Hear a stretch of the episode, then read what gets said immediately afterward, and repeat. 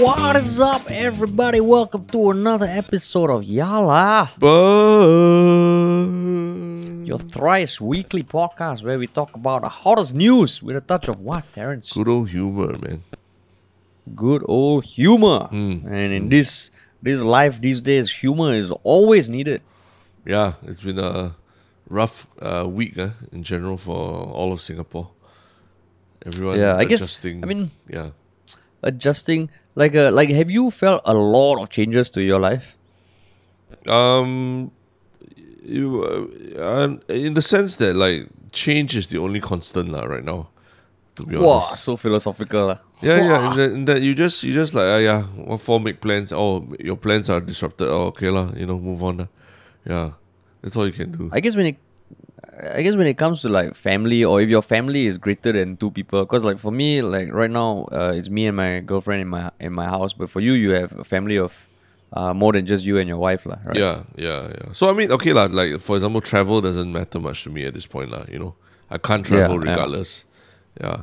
So, but I guess for young, uh, you know, active people like yourself is a bit tougher, lah, right? Um. Yeah, but I would imagine if I was not in a long term relationship, uh, Yeah. actually no lah. Date, dating all still two people can lah. So okay, yeah, yeah, Yeah, I think I think it's just the F and B lah. Cause now when I tap out some stuff from outside, it's really like fucking it's it's deserted, man. Mm, And and it's so sad and like, wow, um, it's just tricky lah. And like for people in the fitness industry, they're having to adapt and change and all that. Mm. Because I can imagine a lot of people happy at the need to work from home again lah. yeah, yeah. If you know they were going to office and all, Correct, correct. We're making So- correcting all the past mistakes that, that have been made. lah. correcting all the past mistakes. ah. Yeah. But uh, it's funny you talk about this because all this is linked to our first topic also, lah. First story. Yeah, but before that, is there anything you'd like to plug? Uh, definitely the our podcast. If uh, it has touched you in some way, uh, rather than just telling someone about it, lah, why not come onto our subreddit and you know, uh, just let us know why why you enjoy listening to it, lah. Because it's, it's it's as much as you think it's just like, huh, what's the point of it? What's the point of me telling you why I listen to it or where I'm listening to it, all that? Actually, to us, it's uh, it's very interesting when we read this kind of posts like people who come on our subreddit and tell us, "Oh, I started listening to you guys at this point, and you know it's really interesting because I, you know, started taking public transport to go back to work after blah blah and all that." And then, yeah, it, it just kind of, you know, it really like like like crystallizes who exactly our audience is, lah. And and that helps hmm. us a lot. lah. I don't I don't it makes me feel it makes me feel good doing this podcast. lah. How about you? Hell yeah, man. And and I mean the link to our subreddit is in the show notes. And chances are if you're listening to this plug, you're already listening to the podcast. And if you yeah, it, it's just a, and if you haven't visited our subreddit, it's closing in on the thousand six hundred member milestone. Hmm. Uh uh, during which Terrence will start losing sleep until we cross that mark. So so yeah, so so come join us, man. Yeah. Even in the past 24 hours, there are like five posts and a bunch of comments. It's fucking Yeah. great. Yeah. Well, speaking of like uh, everyone clustering around a, a thing, right? Uh, what is our first story about? uh? Our first story is about the the record fall in Singapore's population over the past year, um, based on official figures released on Tuesday, September 28. Mm, correct. Um, and I mean, it's it's interesting partly because at first I was like, of course lah, the fucking population will fall. So many people cannot come back to Singapore. So many people are left. But the more I read out, the more I did my research. I was like, oh shit, this is a this is a quite a serious thing to take note of lah. Mm, mm, mm, mm. Yeah, I think I the, mean- the the big headline thing is that uh, citizen and resident populations have year on year declines since nineteen uh, for the first time since nineteen seventy, right?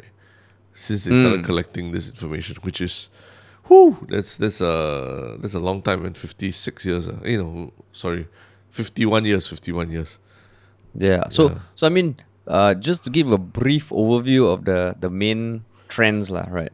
Um, so the total population fell for the second straight year. Uh, it's the yeah, largest year-on-year decline since 1950. Mm, Um, and only the third time our, our population has had a negative growth from one year to the next. Um, there are fewer citizens. Um, uh, it decreased by 0.7%. The PR population also decreased. And the non-resident non-resident population decrease. So that would be yeah for foreign employees um, and and people with uh, work permit holders lah. Um, then aging population. That's one statistic that is that has increased. Um, the citizens aged 65 and above is rising at a faster pace compared with the last decade. So if you see over the last decade, it has already been increasing. We know that the silver population is coming, but that the rate of increase, um, yeah, lah, it, it has in, uh, gotten higher. Then there's fewer citizen marriages, um, fewer transnational marriages. I was wondering what a transnational marriage is, but I'm guessing it's citizens of two different countries, lah Mm-mm. Correct. Yeah. right? Uh, there are fewer births. I think it's our lowest birth rate. Now we're at 1.1, Mm. uh, which is below the, the rate uh, required to, to maintain our population.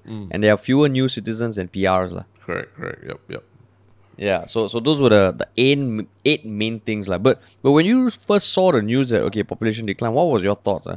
Mm, yeah, I mean, um, to, to me, it was not a not a huge surprise initially. Just looking at the the the initial data, lah. Obviously, obviously, uh, COVID and all these things are issues. But um, stuff like birth rates, uh, I was quite surprised with birth rates, because uh, I remember when I was going to a hospital with my wife to the gynecologist and all, they were telling us that during CB, like a lot of couples were coming in, you know, uh, pregnant. lah. They said that the, yeah, there was a huge surge in the number of uh, of babies being born, uh, babies uh, being conceived. lah. So I was under the impression that Singaporeans now now that they're bored and everything, they're probably spending more time at home uh, copulating. lah. But uh, apparently not. Apparently not. Uh, Yeah, that's right. yeah, apparently that was just maybe a short burst of fire for like the two months during the CB. Seems like after that it has gone back to like the low, low, low, low, low levels. Uh. Yeah. Yeah, I mean, like uh, the the birth rate. I think uh, they said by end by end December it was a very low birth rate, which meant that at the start of the year already people were like, "Oh shit, do we want to have a kid in this world?" lah?" And I think, yeah, my first thought also, yeah, CB, you know, pe- couples living together don't need to go out, stay at home. Confirm there'll be a spike. But I guess on a higher level, if you're thinking about having a kid, Yeah. uh, with the world looking so uncertain, chances are it would push back your plans. ah. Yeah, yeah, yeah. Correct, correct. But I think Right. it also speaks to a larger issue at hand. Uh, that is maybe more than just about COVID. lah. Um, Which is what? basically our maybe you know we've been throwing so much money at this baby issue but um there's a lot of things that i think have happened in the last one two years that have shown that um there's very i mean as much as they they just want to replace the population but uh they don't the, there there isn't really that much support to to help you uh to help you uh, and your kid growing up lah really and, and, and I, I can go into more detail lah, but that's just one. That, that's what I, I feel about it lah. I think money. We I mean, all the years have shown that having baby bonuses, all that, don't really work lah. You know, I mean, this year they in- increased the baby baby bonus for kids born in October 3K, onwards. right? Yeah, another three k, but didn't do shit lah. In fact, that quarter I think was the worst or something. Uh. And this one must give the context to our new listeners. You are speaking not just as a lay person with no idea of what it means to bring a child into this world. Yes. Because you are the proud father of a of, of a one year old child Yeah, who was born last year. He was born in September 2020. Uh, and Yeah. so he missed the cutoff for the extra $3,000 by like 12 days or something like that. lah.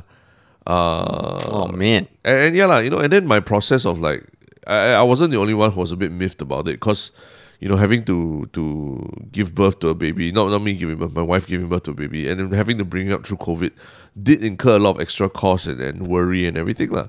So, um, you know, banding together with other parents and, and sending an appeal letter to to our MP saying, hey, you know, can you help us out? You know, we're where we are the real COVID baby, COVID parents, like, you know, our babies came out during COVID, like at the height of COVID and all, you know.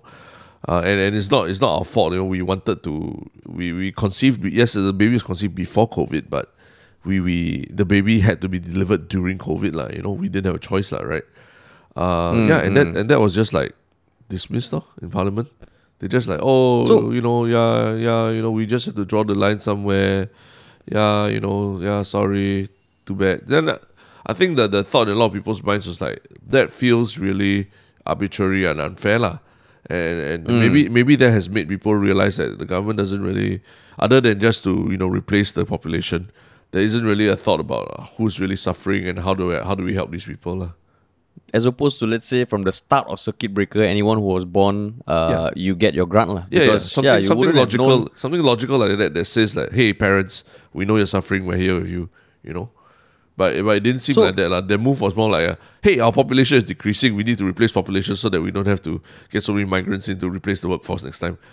Here's here's the incentive so you- only for these people. Yeah, So you managed to rally up a group of new parents. eh? yeah, and wrote a letter to Indranee, you know, MP How- Indranee and everything. And and I think How she, you find this? How you find these new parents? My my wife my wife was uh my wife is she has this amazing uh telegram group of of uh, parents of kids who are all born in September. Oh Yeah, shit! Yeah, yeah, yeah. yeah. don't don't discount the the on the ground activities that are Ooh. going on. Yeah. Walao, eh, Hashtag- Telegram is like the unsung hero of COVID. Yeah, Yeah. Hashtag no more top down. Uh, you know. no more top. It's bottom up. but anyway, yeah. So I'm, I'm just saying that the yeah, certain things have shown that uh, certain numbers in this report have shown that uh, our efforts in the past ten years, twenty years have not worked. Uh, you know, we're just trying to you know get people to to to, to marry earlier or, or, or to have kids, more kids especially. Yeah, I think I think that was the revelation for me because at first my thought process was like, okay, the population decrease. Uh, yeah, obviously, um, because these uh, stats were taken up till June twenty twenty one, lah, and we Yeah. know that a lot of for foreigners, uh, the like the white collar workers and all have left or have gone back and are working remotely. So of course the population will decrease. But then, um, as and and just from reading the chatter online, there was uh, of course some people who were like, okay, you know, happy the foreigners are leaving, leaving you know, um, and finally the Singaporeans have the chance to take up these roles. But as many people rightly pointed out, the fact that they are leaving doesn't mean they are leaving their jobs. Um, they are transitioning to maybe more remote jobs because overall globally there's a greater push lah that okay you know remote work is possible. You don't need to be tied to a certain country geographically. And as much as there are foreigners living in the white collar positions the PMETs yeah the, the they might be taking their jobs with them which is which is the worrying trend lah. not because I'm vilifying them or anything but it's because in this new age of remote work, um, whatever the government has been saying about how Singapore is losing its, it could lose its status as like a hub for talent, is true lah. Um, and and that I think is is what hit me. I'm like, oh shit, yeah, our population birth rate is de- declining, and I think years ago I used to think, okay, population birth rate decline, good lah. Then our population doesn't max out the facilities, but there's a certain birth rate that is required to maintain um, our our workforce maintain this. Failing which, we need to find um, um, uh, people people lah. and the, the the plan always has been to bring in foreigners, but that causes a whole bunch of other issues. So this whole thing, I was reading it, I was like, oh shit, this is fucking complicated. It's super pressing. The older population is also a very real thing, and that's when I realized that if I just took it at face value for the title, I wouldn't be as alarmed lah. Mm, mm. So you're alarmed, basically. I mean, uh, yeah. I mean, it just feels like oh shit. If if if we're going down this path, yeah, where the Singapore population is decreasing, all the issues that you know, I would assume most people are aware of the local foreign tensions, the the fact that our workforce is not um. Uh, growing or the skilled labor workforce. There's a lot of foreign companies setting up um, headquarters here. Like even Warner Media just set up the a- regional HQ here, and I think when the article came out, they said their design uh, for work was based on like work from home uh, re- and remote work, like their design for their office. So that's where I feel, okay, this is not going to be solving the social issues that we are all aware of. Yeah. Um, and and yeah, that's when I'm like, oh shit, because you see that in the rising cost of, uh, let's say housing, or even the fact that now if you're a couple waiting for a BTO, it's a super tough position lah, because you want to buy resale also that's increasing, and there's a lot of foreign investment in Singapore for properties which is driving up the cost of everything, and it just feels like oh shit, uh, it's getting tougher and tougher lah, which.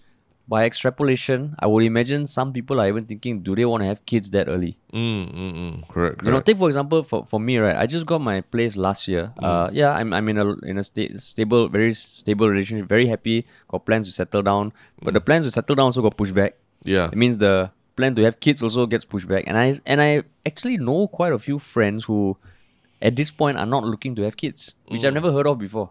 Mm, and and the reasons are because of Um, I think it's just like uh the I don't know the extent because it's not the also the easiest thing to to probe, but it's just basically like okay, they are they they are career minded, um, and right now with all the uncertainty and their own personal interest to to you know maybe uh live in another country at some point because remote work is more possible. Having a kid just becomes more complicated, lah, and yeah. and the rising cost of living is also an issue.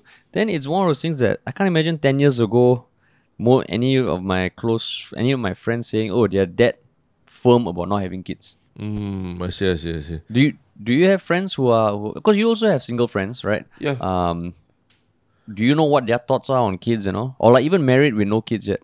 Uh, yeah, I think one interesting thing is that I've seen a lot of uh, like the last two years have been tough, lah. Like I always would say, for young people, uh, whether in terms of like, uh, you're in university or you're you just started a, your new job and things like that.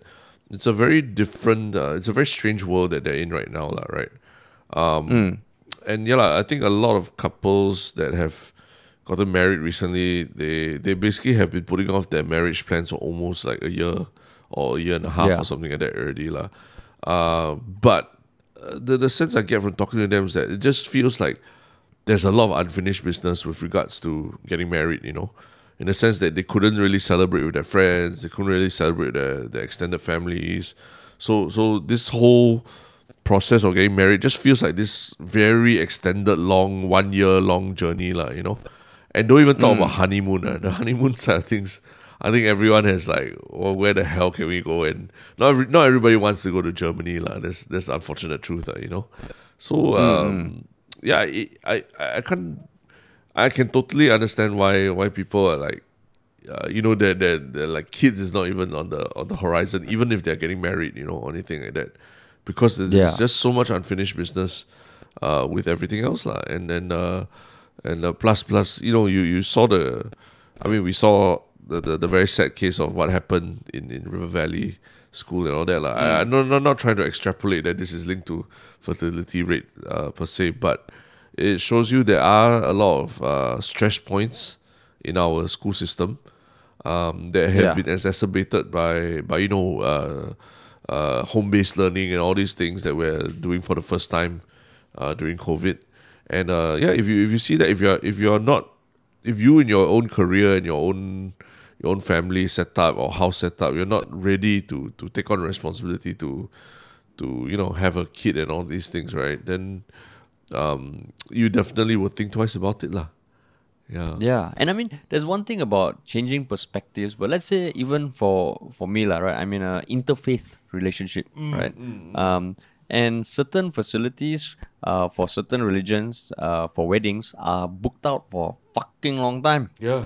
Yeah. You know, Correct, correct. so so it's one of those things that then, of course, it brings back, unfortunately, to the restrictions and, and all this, and and it just feels like one hot pile of mess um, that is causing a lot of, of repercussions. Like, and I mean, there's no perfect solution. You look at any country in the world, I'm sure every country thinks they can do it better, but just the reality of the situation, I was like, oh my god.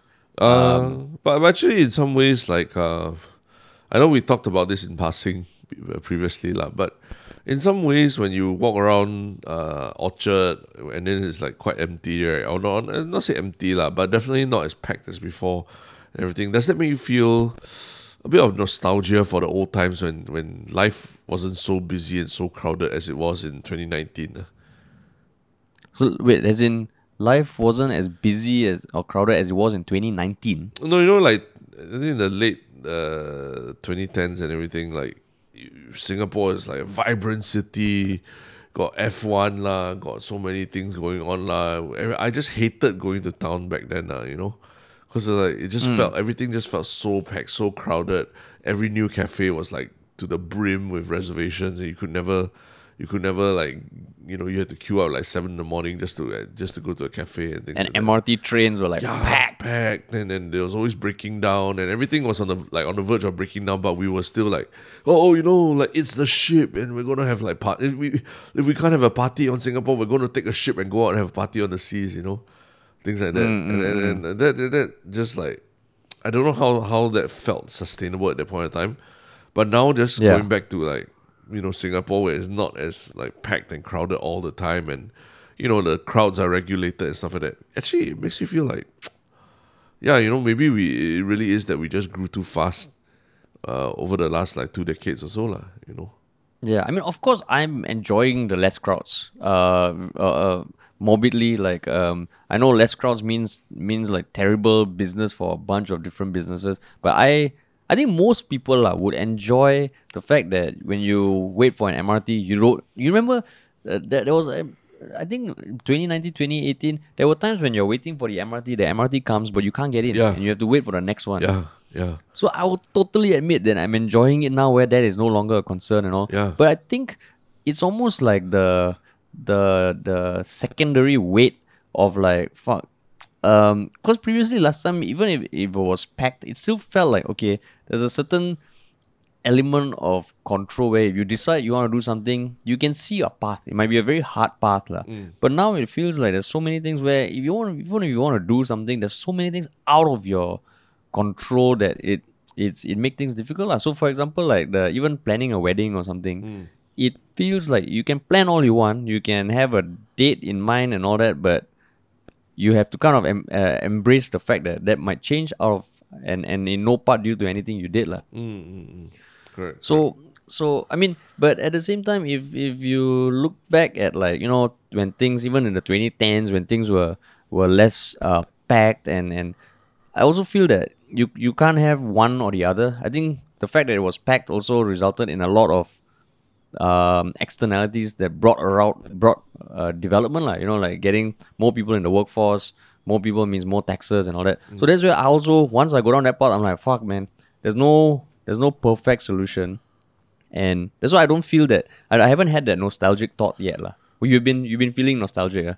Yeah, yeah. I've been feeling like, oh, this is this feels uh, much more comfortable to grow up in. The don't don't say don't say live in lah, but just to grow up, you know, uh, in a much more. Um, I I- don't feel so much disdain for, you know, going out as much as I I used to. Uh, to me, like going out is like, oh, okay, okay, I will go out. It won't be so stressful finding a parking lot, and and and then there won't I won't have to fight people in crowds and things like that, lah. You know, um, there's now I feel it's much more. I feel I don't know. I just feel much more. It's much more manageable, lah. And and I can imagine for for younger people as well. Um, yeah but it's it's much more manageable yes but it's also a lot of things you have to to give up and sacrifice ah. Correct lah, correct. Uh, of course. Uh, yeah, but I, but that's why maybe this is the adjustment that we needed lah. Like you know, you know how the MRT was kept breaking down at one point of time, and, it was just issue after issue after issue, and then and then they would have to do the repairs between the hours of twelve midnight to six a.m. because that's the only time the MRT was like not packed, right? um, maybe now this reduced uh, load and everything uh, can give our urban planners and, and even the government a bit more time to really think about you know the going forward how do we manage the population properly lah.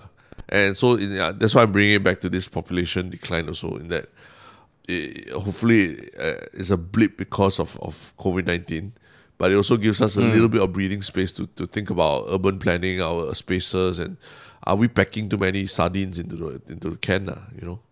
Mm-mm. Yeah, that that I agree. And I mean, maybe it's also uh, uh, reaching a point where if we don't figure out how to uh, get our Singaporeans trained and equipped to take on certain roles, right, we will. It's, it's getting closer to the to the how you say ah, the the time where everything is outsourced and like Singaporeans are not filling the roles uh, of PMETs and all. lah. And I think we've always we've always heard that that that warning, but now I feel like we're getting close to that and there need there needs to be not only changes to like the I don't know education system, the training, but also the fact that you, like I think what you said just now, maybe Singapore is not the most conducive place for bringing up a family, and maybe there needs to be changes. You know, maybe even the messages um, on- online about you know academic performance and and uh, the chase for uh, you know condo and all this uh, needs to evolve lah. Because I think it was as recent as last year when I was watching uh, a show on Channel Five uh, on property, and I think one of the ministers I cannot remember, and I know it sounds like I'm pulling this out of my ass, but I re- distinctly remember him saying that you know landed property in Singapore is reserved for the five percent of the population who have made it, and I remember listening to that, and I was like, what the fuck kind of message is that? Um, because that totally puts in your in your picture a, a certain element of what success is like and you see that um, when you hear like the general messaging from our ministers and the little little incident, incidents like you know went to a, the recent uh, kerfuffle by Vivian Balakrishnan. And all that really needs to be re-examined like, because it's all these little subtle subtle things that also contribute a lot to the culture of like oh must must fucking work over everything. Um, and the the fam bringing up a family and and like what you said earlier on about the incentives to even have a kid lah. Yeah, so I mean, like, you know, like statements like what Josephine Teo said. How much, how much space do you, how much space do you really need to have a baby and things like that, lah. I think then Yeah. you, need, you need to really, you know, take back those statements and really think about mm. like what it really means to bring up a child lah in Singapore. You know, if Yeah. you live in the public housing and you know going to a park or garden, you know that isn't overcrowded with people, is a is a is a you know it's just a something you gotta have like and you know like I think um, you can say that oh all this is is is is subjective right? Whether you enjoy living in Singapore no but I mean there are real like uh I mean it, real informative studies that have been done by or rankings that have been done like you know lifestyle uh magazines like Monocle and all that that have pointed out these issues about Singapore lah, that that you know Singapore like the the ratio of of gardens to the number of people and stuff like that you know and all these mm, all mm. these lead to a certain quality of life that that uh can't be replaced just by earning more money lah basically yeah yeah, exactly. And I mean, even I guess the it's shining a light on a lot of different areas. Like one thing that I hope really changes is the treatment of the migrant workers in Singapore, lah. Because mm. as much as we are all facing restrictions, I think the migrant worker com- community who have been stuck in the dorms is one of the single most um, lockdown demographics of people in the world. Because even right now, all they do is go out to work uh, and come back. And there was a trial where they were allowed four hours, I think, out into the city to go wherever they want and come back. But that has obviously been put on hold because of the new restrictions. And it just feels like okay, maybe maybe that that model of of employment is also not the most sustainable. lah. So in some way, hopefully, this whole thing is a fucking shock to the system. And like what you said, like we the, the the people in the positions of power realize that okay, something something needs to change. Um, and I and I hope it's not the same thing that okay we, if you want a standard of life in Singapore, these are the uh, concessions you have to make lah. Because I think it was Sudhir who mentioned on the podcast we had him as it as it yeah you can look at it that way, but why can't we look at it another way where we have all this in place in Singapore? Why can't we just strive to be better lah? Um, if there's a no city that has been able to assure a quality of life without compromising something, why can't we try and strive past that lah? You know, and I think I think that's super important lah. Because yeah, you read this thing, it could it could feel like wow shit, we are we are fucked as a country. People are getting old, everything's getting more expensive. But I hope, especially for the younger generation, like you know when we speak to even the Yale-NUS um, a student who came in, Yeah. there's a certain there's a certain feeling that they can change things lah. And I think that is mm. super important lah. Mm, mm, there's a feeling that yeah they uh yeah that, that, that you can you can you can have your education and everything from overseas. But the most important thing is like how do you apply that locally lah, right? How do you bring those ideas and, and make them work in singapore and things like that lah. so it is a yeah lah, it's a maybe maybe hopefully this population thing can be a wake up call for the you know the planners and the bureaucrats who who often rely a lot on hard data to make their decisions as well, right? Yeah. And go and make some babies, man. that is the ultimate uh, Just make them babies. call to action. Uh, make babies. Yeah, call to action. Yeah, if there's one thing you take away from this podcast, just go make a baby, man. Yeah, yeah, Make And I mean that in jest. Please do not take it literally. yeah. Um, having a child, I, I yeah, I can imagine just by proxy lah, from listening to you is a fucking monumental task. Mm, mm, but very, very uh, rewarding, lah. Rewarding. Won't deny it. But uh, yeah, it's a you know uh, lack of space is a is a very tough issue lah. But uh, but our next topic is about people who who you know you give them a space and they'll run circles around it, and they they will Mm. you know they'll cover very they can cover great spaces in very short times. Uh, but Mm. but the but apparently this space that they are occupying is not big enough for the two of them, and then Yeah. it's come to a come to a conclusion recently lah, right? And what are we talking about? Actually, not say conclusion. Uh. There's a there's a new chapter. a new lah. chapter, yeah, it's reached a new chapter. Yeah. Yep. What are we talking about? And I mean the the one the, the the core of what we're talking about is the fact that um uh marathoner Soh Rui Yong um who has who has been in the public eye uh quite a bit of late. Um he he started a crowdfunding uh, campaign to raise money for some for legal fees that he is currently um being uh cu- cu- currently having to pay lah. Um, and the broader context is that um, two in the 20, se- 26, 2015 SEA Games, um, there was some controversy where uh, a peer of his who was taking part in the same marathon as him um, came out saying that uh, there was a U-turn that most of the other competitors missed that he didn't miss, and he slowed down to to let everyone catch up. And eventually, I think he finished not in uh, the medal position, lah. And he was quite. Uh, he shared that story, and it soon made its rounds on the international circuit, and he won like international fair play prize. And even Lee Hsien Loong mentioned that that uh, that action in the NDP rally. But in 2018, Soh Rui Yong came out and disputed that claim, lah, which started a whole defamation suit from the other marathoner, uh, Ashley Liew, and which recently culminated in a verdict a few weeks ago that uh, ruled in favor of Ashley Liew and demanded that Soh Rui Yong pay $180,000 in legal fees. So yesterday was the launch of his crowdfunding uh, appeal. okay, okay. So so that's the the context. Yes.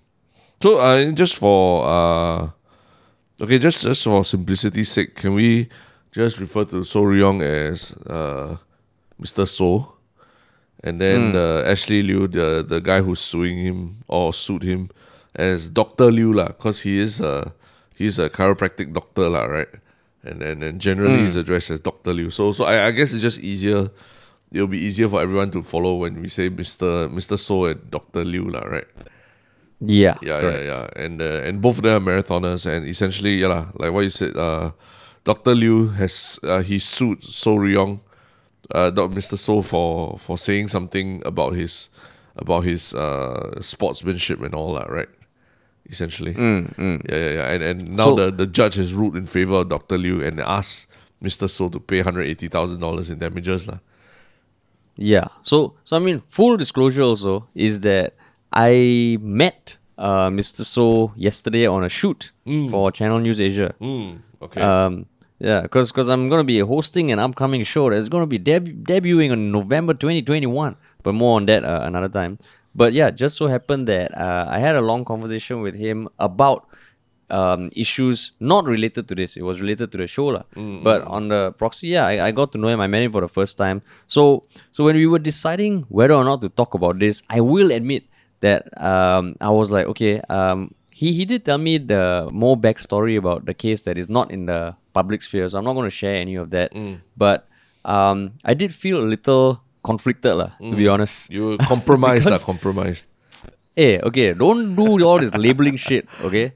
Um, and and conflicted only because uh, yeah, I I met him personally. I heard his side of the story. Uh, some of the things that maybe can't be said at this point in time because the case is still ongoing. Um, and then when I saw the the news and how people were reacting online, yeah, I did feel like okay, it would be cool to hear from him, lah. Uh, so that's why we were discussing this. I was like, shit, uh, do I want to talk about it at this point? Because uh, just a heads up, he will be coming on our podcast next week, or at least we're working towards that. Um, assuming nothing, uh, not no no legal developments or anything.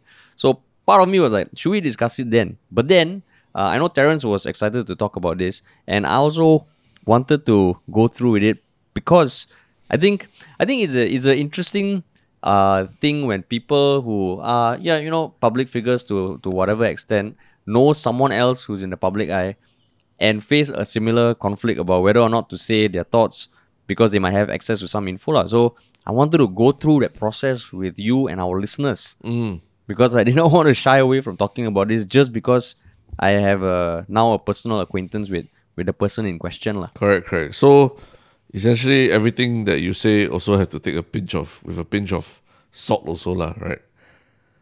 Um, For your I mean, mean, I for your own sake and for our listeners, also just letting our listeners know. Yeah, yeah, I guess. I mean, I, I, I'm not going to deny that whatever I say, no matter how unbiased or unprejudiced or uh, I, I try and sound, that it is, it is at the back of my mind, lah, which is why I think it's important he's coming next week. Yep, yep. But yep. yeah, you, those of you listening, take what you may, Yeah. because I also have my thoughts on the crowdfunding campaign and the appeal from an objective perspective, like. But I know Terence also has his.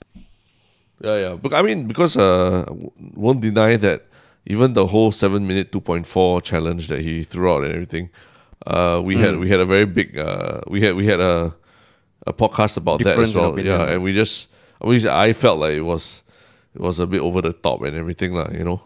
Uh, and Mm. I think I made it quite clear on the podcast as well. And that was before I met him. lah. Yeah, yeah, that was before you met him, and Yeah. and, and also, uh, yeah. So so I mean, for me, it was like when I saw this latest thing, um, I th- I also realized that there was a lot of uh, there's a very big backlash going going up against him lah, just for just for, I a lot of people are like, wow, this guy has the gall to like raise money for a defamation suit um, when honestly he was the one who who brought it upon himself in the first place, lah. In the sense that uh, he he won the race, right? He won the race, that race that was in question Yeah, in So 2015. Yong. he was the gold medalist.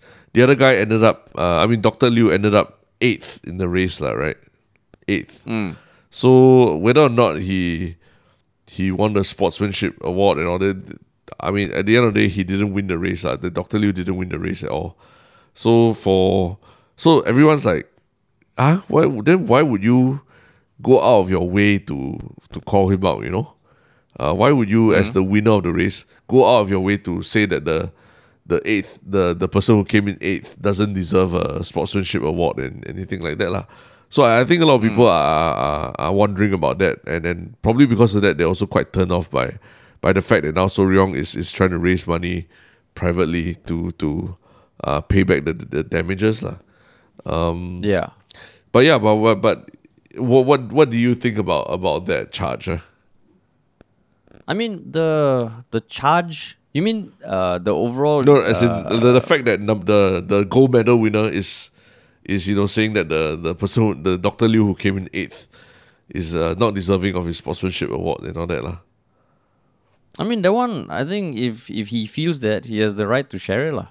Okay. That one, like I'm not saying that's right or wrong, but but that's just something that if he feels he shares, lah. Freedom of speech, ah, freedom of speech. Yeah, what? Uh. I think whatever people want to post on their Facebook, um, it's it's up to them. Would I have done it in his position? I don't know. Ah, Yeah. so you So- know, yeah. So what do you think? Uh, I think it's uh, uh, probably not the, not not not the best, not the best move to do lah. As in, in, in bad taste lah, right? Mm. Uh, in a sense, like if you already won the thing already, uh, there's there's no need to beat down on on on someone else who who got a consolation prize for sportsmanship lah. You know, yeah. So it's just in the in bad things. Of course, freedom of speech. You can say whatever you want. Yeah, but, but I think here we're literally debating whether it was a it was a tasteful thing to do lah. Yeah, but tasteful thing is very, very uh subjective. What I mean, that one. So that's why I think it's also important to note that I, I Yeah, feel you are- you- you are- you are, you are no, you are pointing lah. out. no, not not conflicted. You are asking me all these questions, Ah. which I think is not relevant to the crowdfunding thing. What if you want to go back into uh, why he posted that in 2018? There's a lot more context that I myself am not aware of. I haven't read the full judgment, Yeah. so I, w- I would say those kind of questions, right, is is is a whole different issue. No, no, but I mean, I I, think you you can have an opinion about whether you thought it was a Yeah, yeah. tasteful thing, even Correct. just as a sports person, as a as a sportsman as well, right? Yeah, so I mean, as a as a tasteful thing, yeah, like it is kind of like you're bringing up something from three years ago. Then my question is, why didn't you bring it up uh, at the at the time of the incident as well? uh-huh. So would I have done it uh, in that process? Uh, no, I would think if there was a that big a sore point, I would have done it earlier. But I also want to make Hmm. clear that you're asking me these questions. i whatever I answer is now going to be seen as as as I'm taking sides, lah. And I hope the listener can understand that Terrence is this kind of person. No, no, no. This uh, that, that's the thing. I'm trying to, I'm trying to uh, give more context about why why you should listen to Harish. In fact, because people are going to dismiss you just because you sat down and had, had tea or whatever with him. You see, Yeah, but yeah, you've been in a position where you've you know you played played uh, like sports at quite a high level and everything and and if you if you were in a position where you you just trash the team you know uh in the finals of some competition. Uh then after, after that you know the the team is like okay guys you're you know you're great sportsmen you're did well all that. But it happened that the other team actually you know said some they said nasty stuff about you out on the pitch or maybe even racist remarks or something like that lah. would you go out of your way to like call them out and all? Uh, I think that's that's too. It's slightly different lah, it's different, it's different. Yeah, it's Yeah. it's it's different. So I would say it, like I think the him posting that, and I think he did quite a few. And this Mr. Soh posting Yeah. uh, those Facebook posts, writing a blog was a full on hundred percent effort lah. Mm. And in my mind also, whatever you do, yeah, you weigh the pros and cons Mm. um, because this is now a big weight on his shoulders, lah. Mm. and that's where I guess people will always have different perspectives uh, de- depending on how strongly they feel about certain things. Mm. I will say that the wording of his Facebook post and the crowdfunding appeal, I think it doesn't set him up for empathy or compassion, lah. mm, mm, Um, and I think that is the the crux of, uh, crux of me because like right now I know the the judgment. Okay, so I'm sure everyone has like kind of friends who have also shared their views on this case, and from certain lawyer friends of mine who I happen to be in WhatsApp groups, uh, they did express that the amount 180k is pretty damn high, right? Um, the judgment doesn't seem the most comprehensive because it really feels like a he say she say uh, kind of thing. So just based on that and based on certain sentiments I've seen online that really go into the judgment, it feels like okay lah, there, there there might be a case for appeal. lah. Um, a lot of the chatter I've seen online are just shitting on uh, uh, Mr. Soh for for pursuing something to this extent. lah. So so that's where I feel like um, yeah, if you wa- wanted to crowdfund, the wording could have been better. lah, Or like the way he was doing it could have been better. lah. yeah and i think just even not using a PayNow account lah i think Yeah, you could exactly. use a That's one of those gofund things. Go for use a gofundme or something that is on a platform where you feel like it's a bit more transparent lah, right mm. hmm. Yeah, exactly. And like people can see the the how much has been raised and all because I think with PayNow and like okay, first of all, there's the general climate. A lot of people are aware that there's a lot of scams online. I'm not saying this is a scam, but I think people generally have an apprehension towards sending money to to just something that is maybe not tracked lah. So in that case also, um, I think yeah, using a platform. Of course, you have to pay pay the platform fees and if it's public and you don't raise that much, it also doesn't bode well on you. Um, yeah, because because also this one I have uh, heard anecdotally from some friends about the legitimacy of or whether the tastefulness of the opposition lawyers demanding that the payment be made upfront while an appeal is happening. lah. I'm not a lawyer. I don't know the intricacies, but I think that is also not that black and white. lah. mm, mm, yeah Right.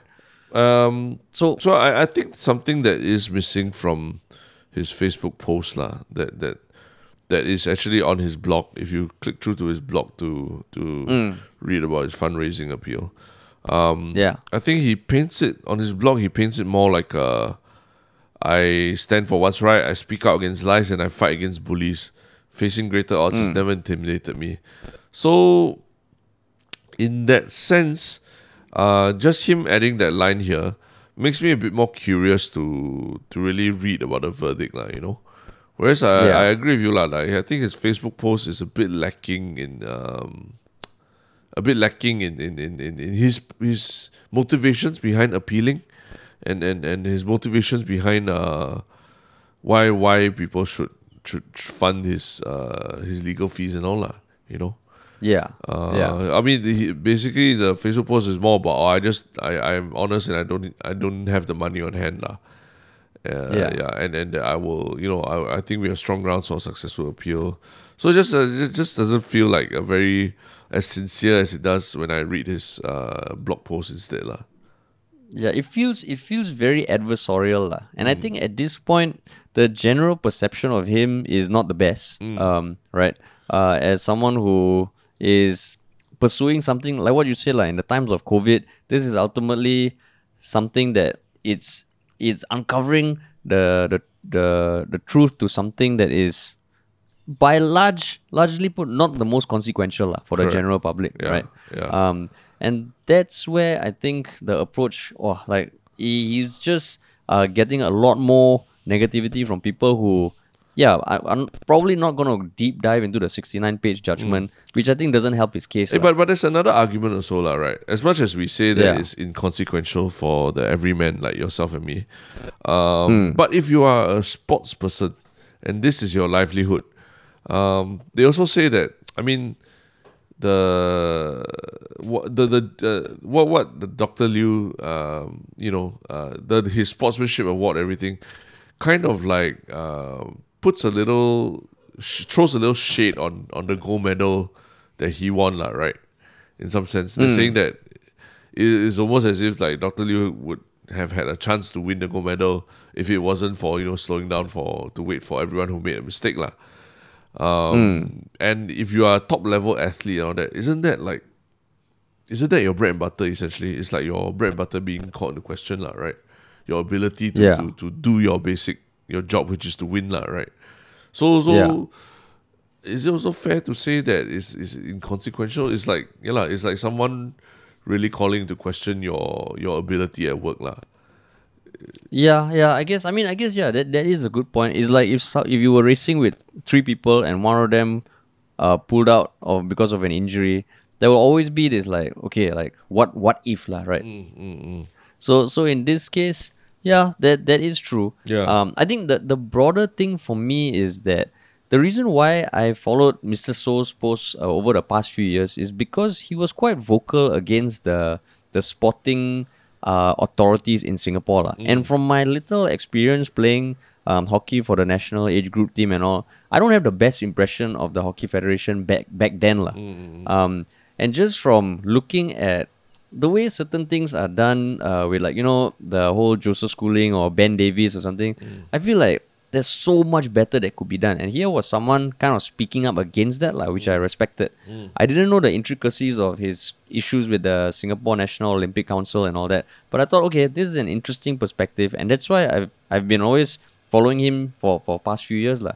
So like what you said, if it's questioning the integrity of not just the National Olympics Council or the Sea Games Council because that was a Sea Games event, but all the media around it, even PM Lee saying it, maybe that's what that's that's the reason why he's so bullish about this, lah. Because you you know one big thing about fake news is getting more and more prevalent, and of course fake news about COVID and vaccines is that is you have life and death, lah. Mm, but this mm, mm. one it's also if it's if it's really not true, let's give him the benefit of the doubt, it's not true. Then it feels a bit weird that it got that much traction and even appeared as an example for PM Lee's uh, National Day speech. lah.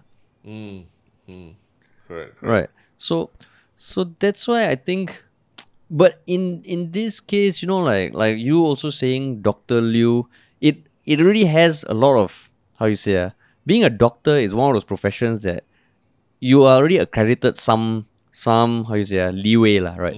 So even the phrasing of uh, Mr. Soh versus Dr. Liew, be it by you or the media, already kind of pushes the the the objective person towards towards uh, some corner. And I think with Miss uh, Rui Yong's post being so adversarial, wow, it's a it's a tough fight lah. He will still have his fans and and personal people fighting for him, which which is good, but in the public eye, it's not the best image lah. I mean, unfortunately. yeah, lah, this kind of thing can never be.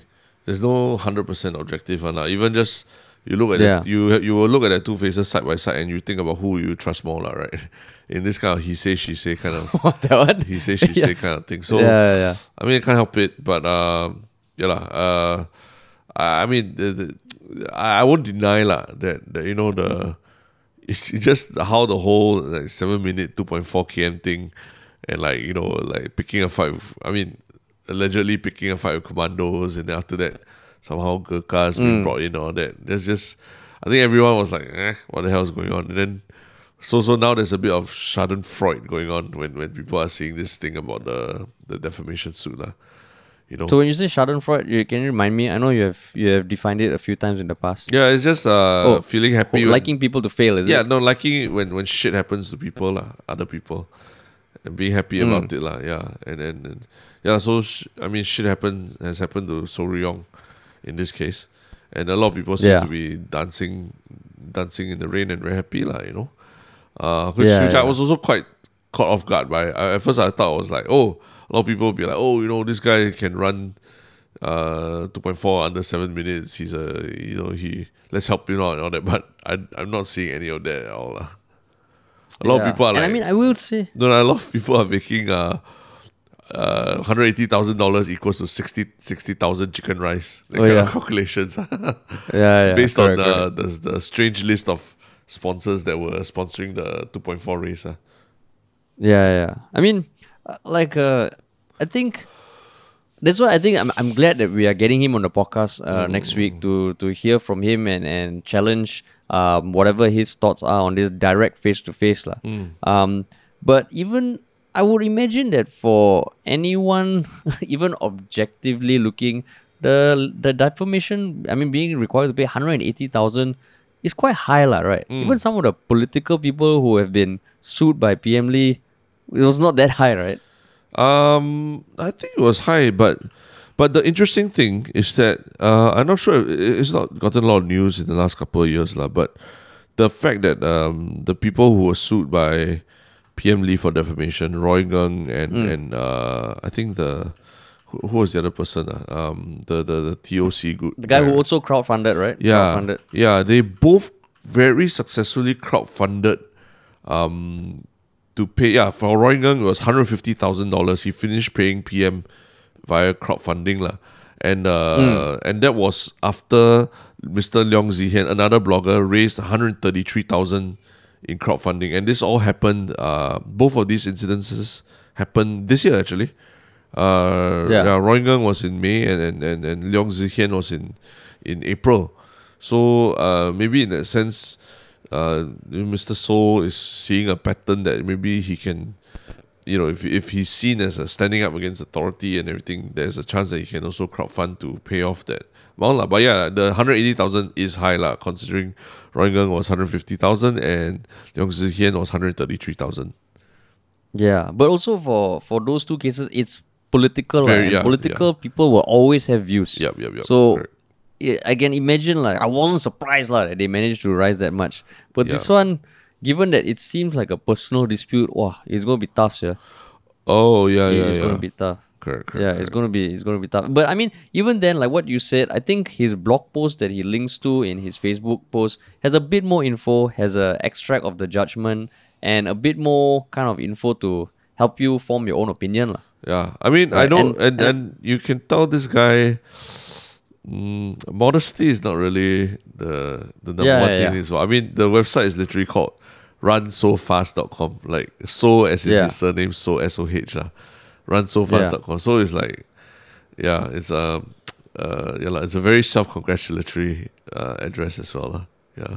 Yeah, because I mean, I think that the the arrogant sportsman thing, it, it can work, but um, even if you look like say someone like Conor McGregor, lah, right, who is who was the epitome of like the badass, um, who everybody aspires to be because he says it like it is. Even he has taken a a toll on his image just by Being by over the top, sticking to Yeah. to that yeah being over the top lah. So in this case, if you're looking for public funds and crowdfunding, Mm-hmm. yes, yeah, um, it's it's tough and and I'm just curious how.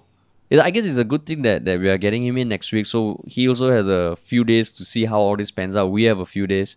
I'm Mm. curious what our listeners uh, also think about the situation, and yeah, I'm curious how how my thoughts also are going to evolve Yeah. from talking to him lah. I think it's interesting like, because uh, actually, actually just just a small aside is that you know some some sports persons some sports people are I mean they're, I think to some extent they're all super ultra competitive like, and probably all of them the, the the ones that are really at the top they really all think that they can be or are the best in the world, lah, right?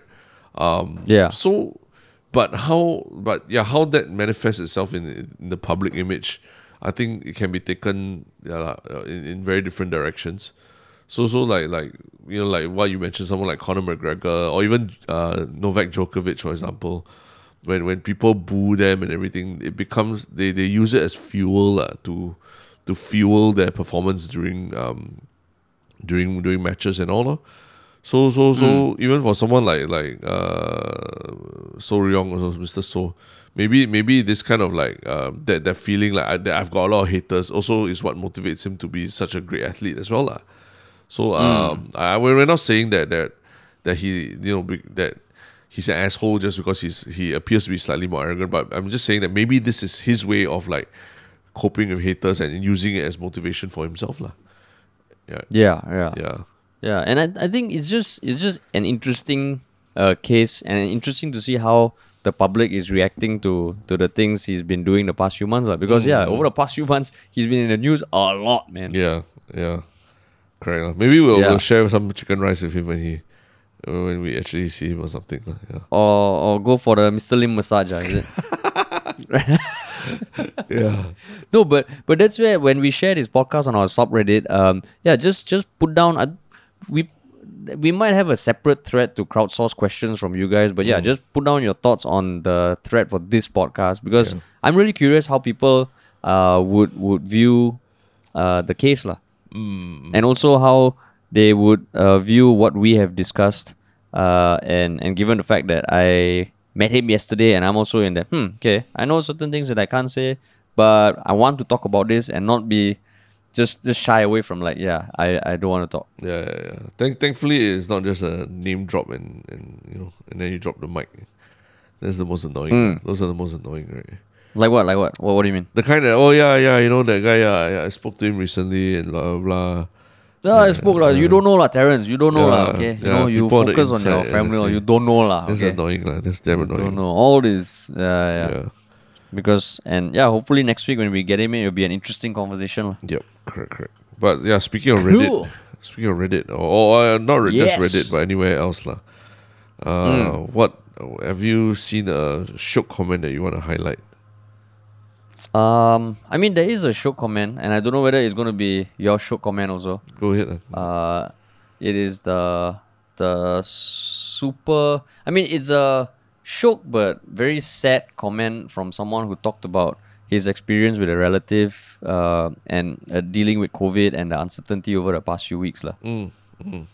yeah and and it was well it's fucking uh, heartbreaking because it was quite a lengthy post and it just it's just a a, a sad reflection of the reality lah. Mm, mm, mm, mm. Yeah. So so I mean, wait, uh, let me pull it up. This is by Jui underscore Jui, right? Yeah, by Jui. So so yeah. So I mean, it's just about his his or her aunt testing positive, his grandma on twi- uh testing positive, and also the fact that his grandma passed away lah. So this is by no means a a a, a shiok comment at all, but it's I think it's just a very very stark reminder of oh fuck this is the the reality of like what's what's going on lah. and and I think for anyone to open up like that in a public forum must be fucking hard hopefully it's it's almost like somewhat cathartic for them to to share the story but I would encourage everybody to read it just to understand oh shit this is what this is what uh the, the, the sadness of, of, of how things unfold when when a, a loved one gets COVID and passes on lah. Yeah, and and I think uh, I really want to thank uh, Jui also for really going into uh, blow by blow lah, the details of, of day by day what was happening during the that, that period when they've uh, and just being very honest and, and upfront about it lah. Uh, and uh, yeah, I really shared it with with uh, the our WhatsApp groups and everything because I felt like this these were you know these are stories uh, of COVID that that that uh, we're not hearing lah, you know, and um, uh, but but also yeah, I mean in some related fashion, my my my shiok comment also is is really from that same uh, thread as well, where where there are people coming forward and saying that they are from the healthcare sector. You know, they they're literally um, working in the emergency rooms. uh, more more specifically Missy Help lah, uh, and saying that yeah lah, uh, that he or she I, I guess it's she works in the emergency department and and uh, yeah, a lot of people are flocking to emergency departments because they got a positive ART test lah, and and so they have they have to see these normal emergency patients on top of these panicked souls. Uh. So uh, Yeah. uh, a bit of foreboding when they when she says that it's so true that healthcare system is going to snap. Uh. And, and, and yeah, lah, we, we're, we're hoping that that doesn't happen. So yeah, folks, just try and try and uh, follow the new instructions that have come out for for home for positive ART te- ART tests at home. Yeah. uh, yeah. And I mean, don't don't don't strain our healthcare system anymore, lah. Yeah. I think I think that threat especially because I remember mentioning that when my girlfriend got a quarantine order, it was the first time I was that close to like, oh shit, this is the reality, and it was a bit, it was a bit jarring lah. So reading this, I think it's just a reality check for people to realize, oh fuck, like uh, it's, it's uh, it's sad lah, it's sad and and and it's just a, a reminder of the reality lah Yeah. of the situation. Yeah. Yeah. Correct. So so Jui, uh, hope hope you and your family are doing all right. Yeah, and Missy help lah. Uh, hope you're not, you know, you hope you're coping in the emergency departments. Yeah, Yeah, man. but uh, Yes, sirree. Yes, Okay. uh, but to end on a one a shiok thing. slightly, yeah, slightly more positive note, uh, this, this, Yeah. What what is what is your one shiok thing? uh, let me just uh pull it up now. Uh, Hmm. Yeah, you you can go ahead with yours if you have yours in front of you. Okay. So um so mine mine is the story of this one YouTuber uh who goes by Tom Scott.